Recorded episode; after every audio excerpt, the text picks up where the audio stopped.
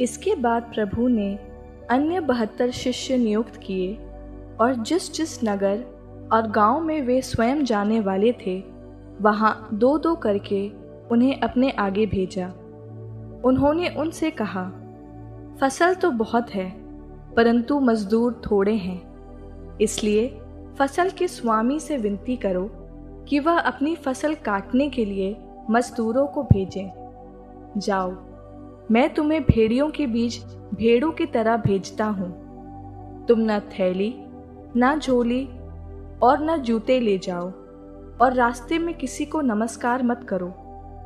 जिस घर में प्रवेश करते हो, सबसे पहले यह कहो, इस घर को शांति। यदि वहाँ कोई शांति के योग्य होगा तो उस पर तुम्हारी शांति ठहरेगी, नहीं तो वह तुम्हारे पास लौट आएगी। उसी घर में ठहरे रहो और उनके पास जो हो, वही खाओ पियो, क्योंकि मजदूर को मजदूरी का अधिकार है। घर पर घर बदलते न रहो। जिस नगर में प्रवेश करते हो और लोग तुम्हारा स्वागत करते हैं तो जो कुछ तुम्हें परोसा जाए, वही खा लो। वहाँ के रोगियों को चंगा करो और उनसे कहो, ईश्वर का राज्य तुम्हारे निकट आ गया है। परंतु यदि किसी नगर में प्रवेश करते हो और लोग तुम्हारा स्वागत नहीं करते तो वहाँ के बाजारों में जाकर कहो, अपने पैरों में लगी तुम्हारे नगर की धूल तक हम तुम्हारे सामने झाड़ देते हैं।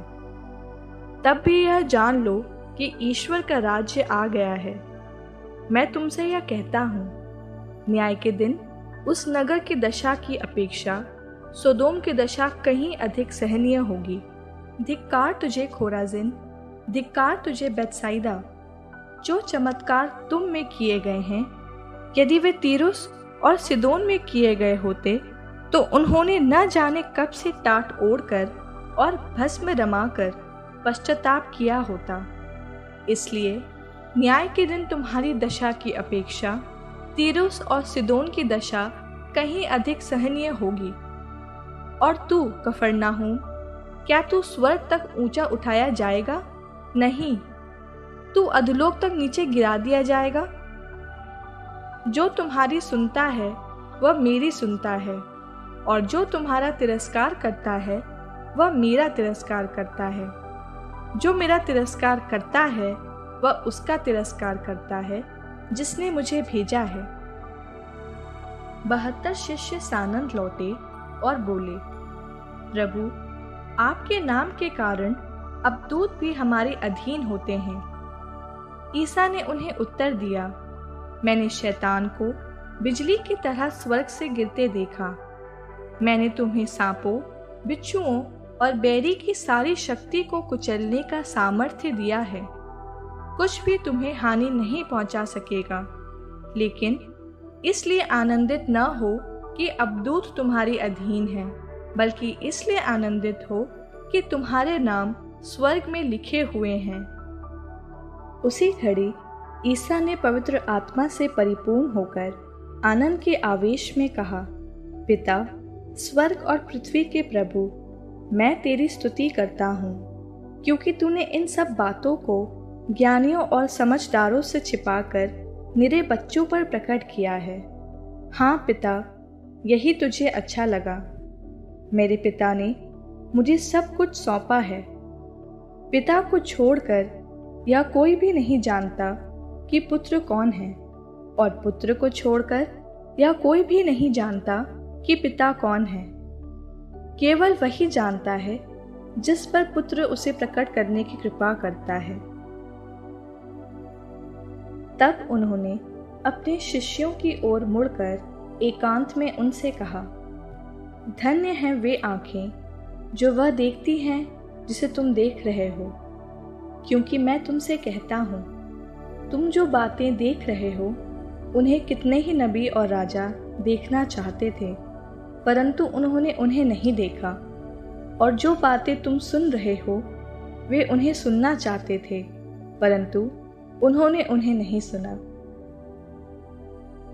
किसी दिन एक शास्त्री आया और ईसा की परीक्षा करने के लिए उसने यह पूछा, गुरुवर, अनंत जीवन का अधिकारी होने के लिए मुझे क्या करना चाहिए? ईसा ने उससे कहा, संहिता में क्या लिखा है? तुम उसमें क्या पढ़ते हो? उसने उत्तर दिया, अपने प्रभु ईश्वर को, अपने सारे हृदय, अपनी सारी आत्मा, अपनी सारी शक्ति और अपनी सारी बुद्धि से प्यार करो और अपने पड़ोसी को अपने समान प्यार करो। ईसा ने उससे कहा, तुमने ठीक उत्तर दिया। यही करो और तुम जीवन प्राप्त करोगे। इस पर उसने अपने प्रश्न की सार्थकता दिखलाने के लिए ईसा से कहा, लेकिन मेरा पड़ोसी कौन है? ईसा ने उसे उत्तर दिया, एक मनुष्य यरूशलेम से यरीखो जा रहा था, और वह डाकुओं के हाथों पड़ गया। उन्होंने उसे लूट लिया, घायल किया, और अधमरा छोड़कर चले गए। संयोग से एक याजक उसी राह से जा रहा था, और उसे देखकर कतरा कर चला गया। इसी प्रकार वहाँ एक लेवी आया, और उसे देखकर वह भी कतरा कर चला गया। इसके बाद वहाँ एक समारी यात्री आया और उसे देखकर उसको तरस हो आया। वह उसके पास गया और उसने उसके घावों पर तेल और अंगूरी डालकर पट्टी बांधी।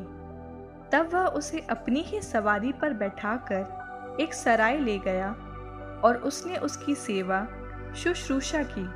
दूसरे दिन उसने दो दिनार निकालकर मालिक को दिए और उससे कहा, आप इसकी सेवा शुश्रूषा करें।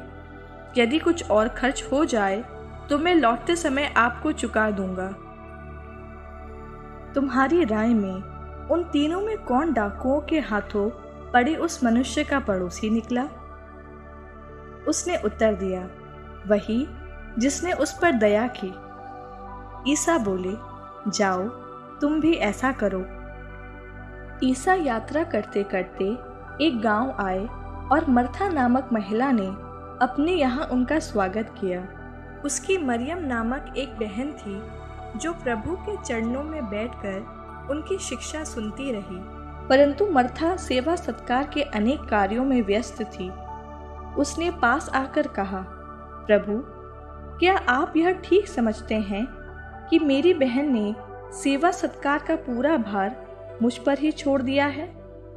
उससे कहिए कि वह मेरी सहायता करे। प्रभु ने उसे उत्तर दिया मर्था मर्था, तुम बहुत सी बातों के विषय में चिंतित और व्यस्त हो। फिर भी एक ही बात आवश्यक है। मरियम ने सबसे उत्तम भाग चुन लिया है। वह उससे नहीं लिया जाएगा।